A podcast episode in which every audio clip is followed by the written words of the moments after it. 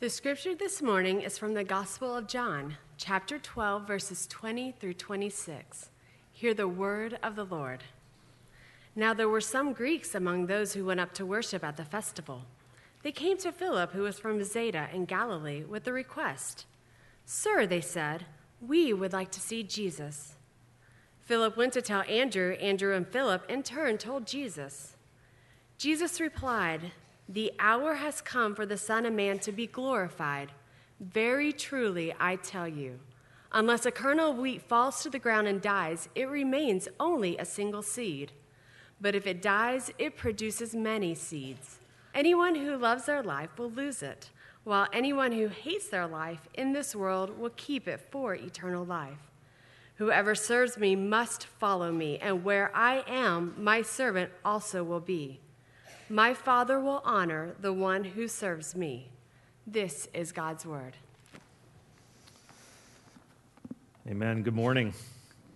It is such a joy to uh, worship with you. It's been many years since I have been here. I think I was here maybe uh, 10 years ago, and it's, uh, it's, a, it's a great gift to be uh, back uh, so many years later. Um, I want to, before we even jump in, uh, and look at the, the scripture passage, I want to thank you for all the ways that you support our church and all the work that we have been doing in Brooklyn. It is a great gift to come down here uh, to be uh, celebrated and to uh, share in your enthusiasm for what uh, we are doing and the ways that you are generous with your lives, with, um, with, your, um, with your hope and your faith in what God is doing through us. It is a gift. I so much want to bring my family down here. I want to bring my entire church down here so that they can uh, worship with you and just uh, um, receive the hospitality that, uh, that Matt and I get to receive uh, when we are down here. So thank you um, uh, so much uh, for that. This morning, I want to look at this passage from the Gospel of John, chapter 12.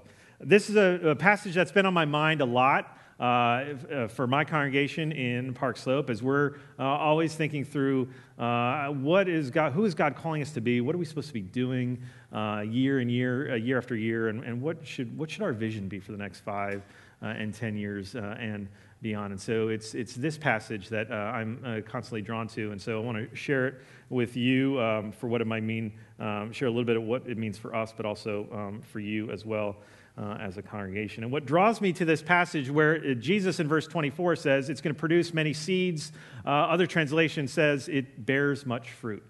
This hope that it will that we will bear fruit. And when I think of bearing fruit, I think of productivity. I'm a little bit of a productivity geek. I'm not very productive. I'm just saying I like stuff that promises that it's going to make me productive. So I have lots of apps that are all the latest productivity apps that are going to help me manage my time and manage my day and my to do lists.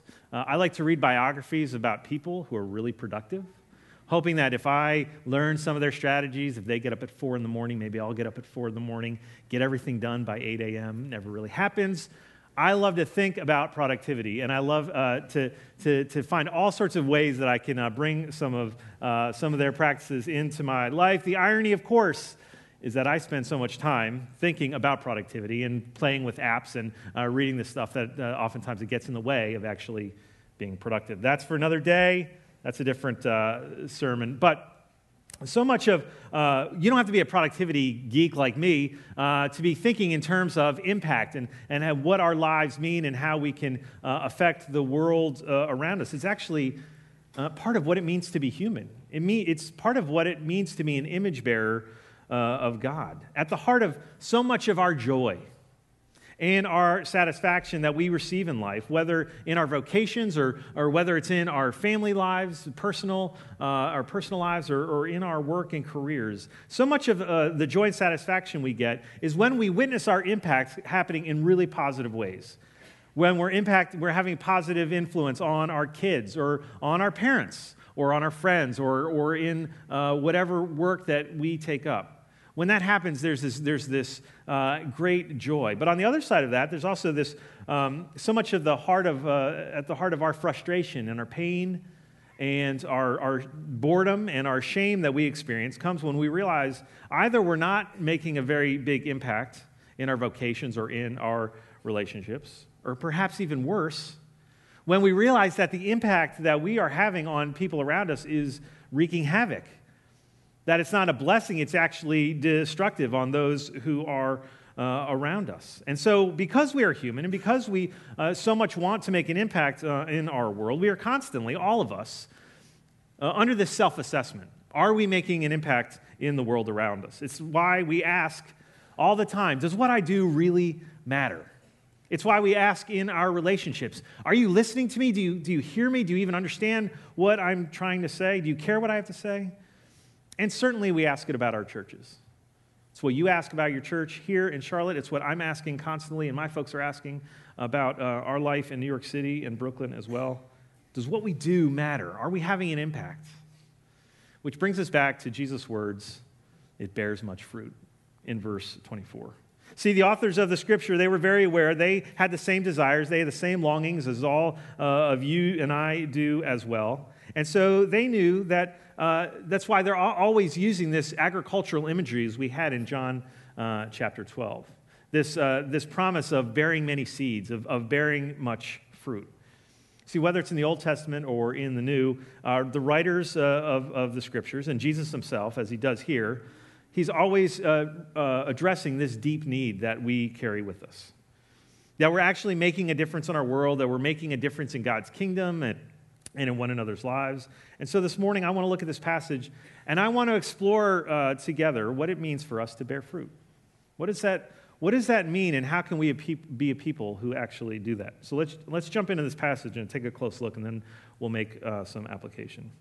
So, this passage that we read takes place uh, just after the triumphal entry on uh, Palm Sunday, where the crowds are all crying, Hosanna, they're gathering around. Jesus is making a name for himself, largely because he has just raised Lazarus from the dead.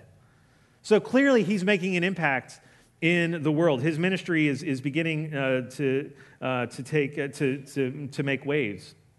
People are starting to take notice. So then in verses 20 and 21, we learn that there are these Greeks who went up to worship and they, they wish to see Jesus.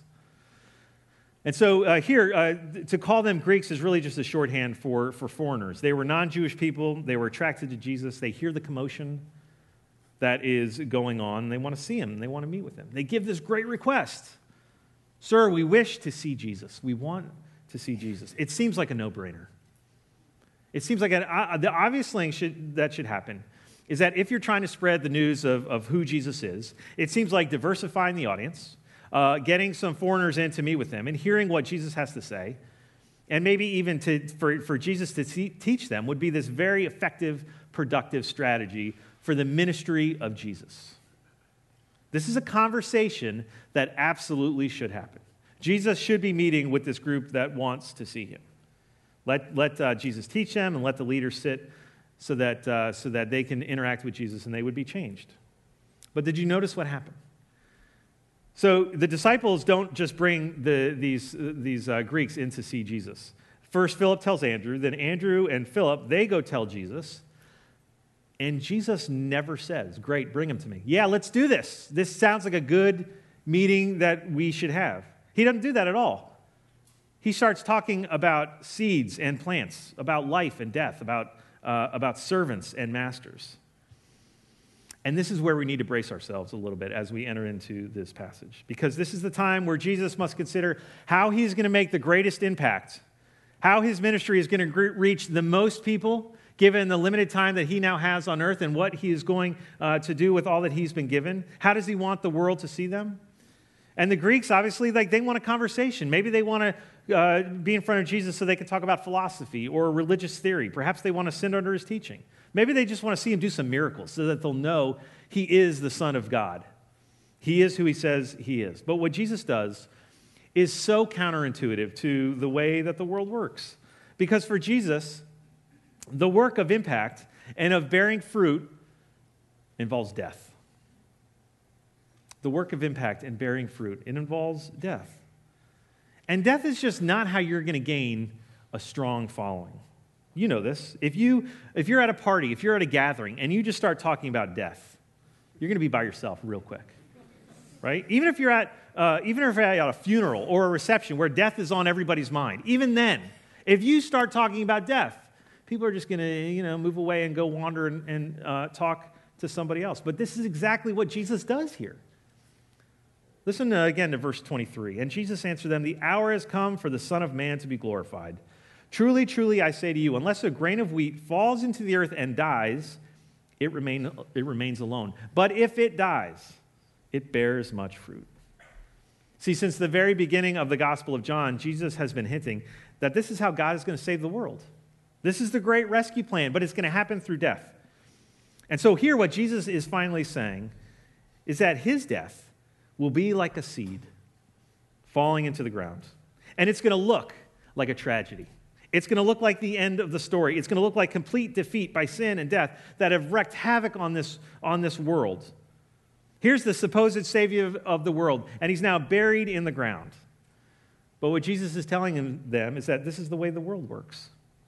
That when a seed goes into the ground and dies, new life always emerges. And so the death of Jesus won't ultimately, ultimately be a tragedy of death. It's going to be a triumph of hope. It's going to be a triumph of love. God's self giving love that looks death in the face and defeats it. And this, uh, and this love is not just for a small group of people from a certain background or a certain region of the world, it's for the sake of the entire world.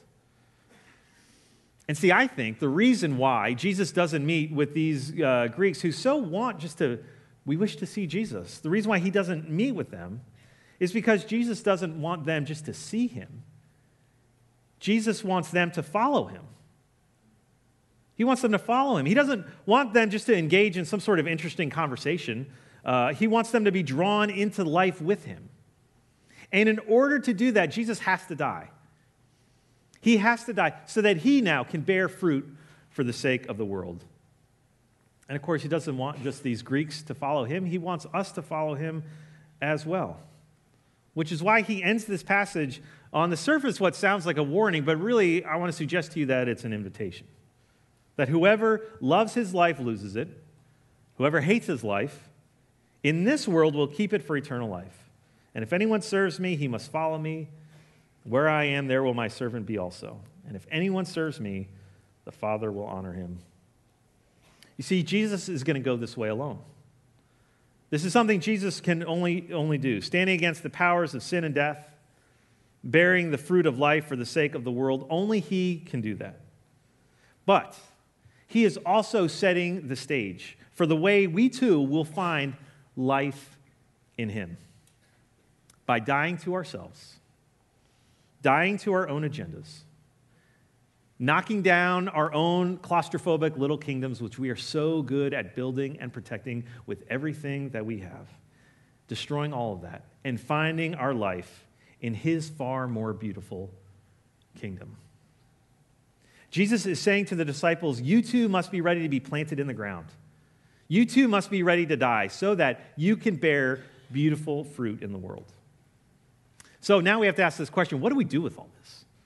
How can we be the kind of people who bear this fruit, who bear the fruit in our lives that bring about the life and the beauty and the hope of the gospel, the very life of Jesus? How can we be a people that bear this kind of fruit? So let me suggest to you a couple of ways. First, you have to see the beauty of the garden that we are being called to. This agricultural imagery that Jesus keeps referring to. You have to see the beauty of the garden. The easiest class I took in college was Organic Gardening 101. I was a chemical engineering student, and uh, I had heard that I had a fine arts uh, uh, uh, credit, and I was told, go take organic gardening. Everybody takes it, all the athletes take it, everybody just go. It's an easy A. So I show up to this class, and I'm thinking, I'm just going to snooze through this thing, uh, and, and I'll take the quizzes and the tests and, and get my one credit A. Well, it turns out the professor was this guy named Dr. James Brown, and he would stand on a stage, uh, not unlike this, in a, in, a, in a large auditorium. And it turns out this guy didn't care why you were there, he loved gardening. And so he would just talk passionately and wonderfully about gardening. And what you would happen is all these college students who were not there because of the subject matter, they were there for the A, they would walk out the door on a Friday afternoon and they'd just be like, Where can we? I, I want to plant a garden well, what if we just got a pot and we got some potting soil? Like, I just want to, I want to see if some of these plants will grow in our apartment and on our on our stoop. And like, can we can we make all this happen? He was call, uh, causing us to fall in love with the garden. You have to see the beauty of the garden that Jesus is describing and that Jesus is calling you to. You have to see the beauty of it. You have to let the beauty of Jesus' death and his resurrection captivate you. The fact that Jesus is the one who first goes to the ground, the fact that he first faces death to be raised to life has to be the thing that captivates your imagination, your heart, your soul, and your mind, and, your, and the thing that stirs your faith.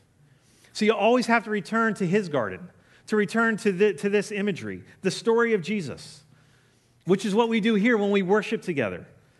And we have to cultivate these habits uh, that, that bring us back to, to seeing the beauty and the wonder of this garden. The next thing, first you see the beauty of the garden, but now sticking with this uh, gardening imagery, you have to be willing to get dirty. You have to be willing to get dirty, and by that I mean to be planted in the ground. In other words, you have to find places in your life where you're giving your life away. And this is not easy. This is not going to come naturally to any of us. See, we live in a world, and our own hearts will testify to this reality as well, that we must do everything we can to build up and protect our own life. That we have to look out for ourselves, and if we don't look out for ourselves, no one else will. So the first thing we learn is self protection, self preservation. But these are other gardens, and they don't bring life because they don't involve death. But Jesus' invitation to lose our life in order to find it and in order to bear fruit is so different from our modern ideas of life and productivity and influence. All those apps and all those articles, which I'm always drawn to, uh, about productivity. They're all designed to remove obstacles in our paths, right? It's to, it's to find the, the path of least resistance so that you can be as productive and as happy as you can, building your own kingdom, protecting your own little, little garden. But to bear fruit, to bring about life, means that we're actually looking for those obstacles. We're looking for places where we can lay our lives down. Looking for the places where sin and brokenness and pain have taken hold, where the places where the weeds have taken over the garden.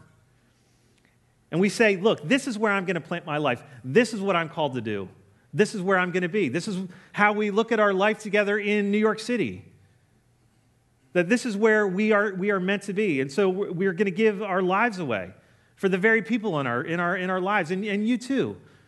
You give our lives away for the people in Charlotte, for the people in your own home, for your spouses, for your kids, for those who God is bringing, for your neighbors, and even for your enemies so that the life of Christ will emerge. And look, I want you to know, once again, this is not easy. And just to press it home just a little bit more, this actually means that the very people that are causing you the uh, biggest stress, the most frustration, the places that scare you the most, that cause you the most pain, those are likely the people and the places that you are being called to give your life away to the very places that you're trying to avoid, those are the places likely where, where Jesus is calling you. Because Jesus is calling us to a different way. He's calling us to a far more beautiful life and a more lovely garden. And so we can and we need to find ways to give our lives away. And if you start looking for them, you will certainly find them. Let me give you three real concrete ways that this can play itself out uh, in our lives. The ways that we can give our lives away. And they're, they're, on the surface, they, they, they seem pretty simple. The first thing to do is start listening to people. The act of listening, the act of listening to your friends, the act of listening to one another, listening to your neighbors and hearing their concerns. This, in a very small way, is actually giving your life away because you actually then begin to have to listen to what other people are thinking, to hear where the weeds have grown up in their own garden.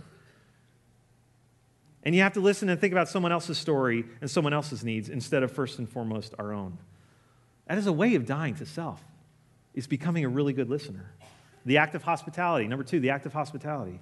Inviting people into your homes. Nothing is going to interrupt your life, nothing is going to disrupt your agenda than by having people in your homes. You know this. It just, it, it just causes everything to stop. And yet, when we do this, when we share life or share a meal or open up an extra room, we are actually doing this. We are planting our lives in the ground so that new life will emerge. The act of hospitality is a great way to do this. The third thing prayer. Nothing is going to interrupt your agenda. Nothing is going to get away, get in the way of your effectiveness throughout your day than stopping and praying. You can't answer email when you're praying, or you shouldn't. That would be, yeah, don't answer email when you're praying, right? You can't get stuff done on your agenda when you're praying. I mean, what's more unproductive than prayer? but nothing is going to bear fruit in your life like taking up the daily practices of prayer and letting that act, letting your relationship with God actually disrupt your day and slow you down. These are small ways that we can actually begin to get dirty and plant our lives in the ground and die to our own agendas. So we see the beauty of the garden. We are willing to get dirty. And lastly, we follow the path to the garden. See, the good news to all of this, if you're feeling a little bit overwhelmed by this call, is that you're not going into uncharted territories. You're actually going with Jesus.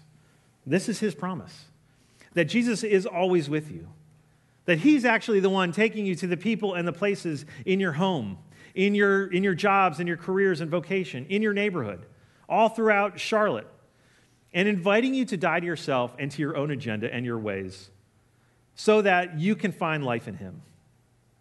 See, this is what it means when he says, Where I am, there will my servants be also. If you want to experience the power and presence of Jesus in your life, if you want to know him more, then follow him down this path. Find ways to give your life away, and you will most certainly find him. You will experience his power. You will see and, and, and bear witness to the promises of new life that he has made because he has promised to be there with us. And in the same way, you're not going alone because you're following Jesus. You're also not called to go alone. It's not something you're called to do by yourself. This is the call of this church. This is the call of every church that together, as the body of Christ, you would give your lives away for the sake of each other, for the sake of the people around you, for the sake of Charlotte, and for the sake of the world.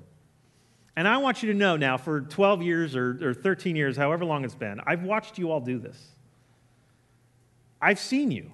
Take up the call to die to yourselves so that the life of Christ would emerge in you.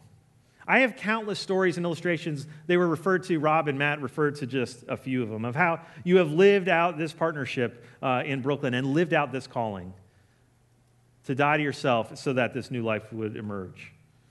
And I've watched you as you've seen and been captivated by the beauty of the death and resurrection of Jesus so that you would come up and partner with us in Brooklyn. And I've seen you literally get dirty like in real dirt with real paint and, and in, in, in, in all sorts of homes. I've literally seen it happen, but spiritually as well. And I've seen you follow the path to the garden with Jesus and each other so that this fruit might emerge in Brooklyn. And I saw it again this summer. Uh, when we did summer Bible camp with the, uh, with the youth group that came up. Once again, it was a new church, new, you know, new, everything's new. Everything's kind of difficult, doesn't quite fit because that's how things work in New York City. And it was a Friday afternoon, last day of summer Bible camp. And all the kids are on a stage like this, and uh, the Stonebridge group uh, is in the back. And they've worked all week tirelessly to get these kids to remember the main themes. You know, when life is scary, God is good. When life is hard, God is good. These are important things to remember. Uh, and so but now it's now's the time for the final, the finale, right? And so the kids are up there, and uh, some of them kind of remember the songs, and there are all these moves. Uh, and in the back, and I'm standing in the back. I'm thinking about productivity and like what I have to do that afternoon, and what's next on my agenda. Is this how much? How long is this going to be? It's also 95 degrees. There's no air conditioning, and we're in this tiny church. So this, uh, the, the, the final, uh, the finale begins, and I'm in the back, and all of a sudden, all the Stonebridge crew just starts dancing and doing all the moves, and they're singing the songs, and they are into it. They are selling it.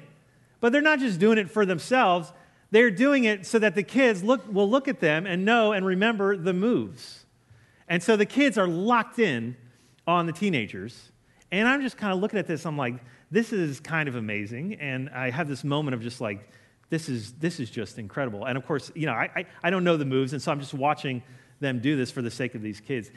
But do you know what was actually happening there? It dawned on me later. That in that moment, as, as, as the teenagers were dancing, what they were really doing was saying, Follow me. They were telling my kids, Follow me. This is the way to the garden. This is the way to the lovely place. This is the way to Jesus. You've got to follow us. And they were doing it with great hope and they were doing it with great joy. And there was no fear because there's no fear in this call to lay your life down. But that's what they were doing. They were saying, Follow me. This is how you lay your life down. This is what your life is about. And this is the one to whom we always look. And they were pointing them to Jesus. And it was a gift. And I've been thinking about that Friday afternoon since it happened. And it has given me such hope for you as a church taking up this call to do this very thing here in Charlotte and around the world. And it has given me hope as I lead my church and to take up this very same call as we lay our lives down for the sake of our neighbors and for the sake of the city in Brooklyn. It has given, it has given me such great hope. Listen, you've done this. I've watched you over the years. And I want to remind you that you have everything you need, everything you need to take up this call, to continue to give your lives away, to take up this mission. It will not be easy. You have to remember that everything in us moves us toward gardens of our own making. What we want is to feel safe. What we want are high fences and a garden that has controlled temperatures without any sort of weeds where we are in constant control. But that is not the garden that we are called to. We are called to follow Jesus who died so that we might have life and bear his life to the world around us. And good worship, uh, great facilities, solid preaching, great hospitality, great children's ministry, those are all really, really important things. And they are not to be overlooked. But you have to know this that nothing is more beautiful. Nothing. Nothing is more compelling and more powerful than a church that is willing to die to themselves so that the life of Jesus might spring forth in their community. And I've seen you do it year after year and time after time. And it has been a blessing. And nothing is going to reflect the power and the presence of Jesus than a church that is willing to live like this day after week, day after day, week after week, no matter what. My dear friends, we have everything we need to accomplish this. Not because we know perfectly what to do or we have the strength in and of ourselves. We have a Savior, Jesus, who takes us to that garden, who has made promises to us, and is with us every step of the way. We have everything we need. My prayer for you, my prayer for us as we continue our partnership is that we would be these communities, we would be these churches that take up this call to have the courage and the faith and the hope to lay our lives down so that new life would emerge and we would bear much fruit. Would you pray with me? God, we thank you for uh, this calling that you have given us. We thank you for the life that we have in you. And even as we consider your words, which seem so hard and so counterintuitive to our culture and even to our own hearts, that we would lose our life so that we would find it. God, I pray that by your Spirit, you would give us the courage to be these kind, be this people, be these churches. Lord, we want to have impact. We want to see your fruit, your life spread throughout the world. So, God, give us ways that we can lay our lives down for the sake of one another and for the sake of the world, that we would bear much fruit. We pray that you would do this all for your glory and in your name. Amen.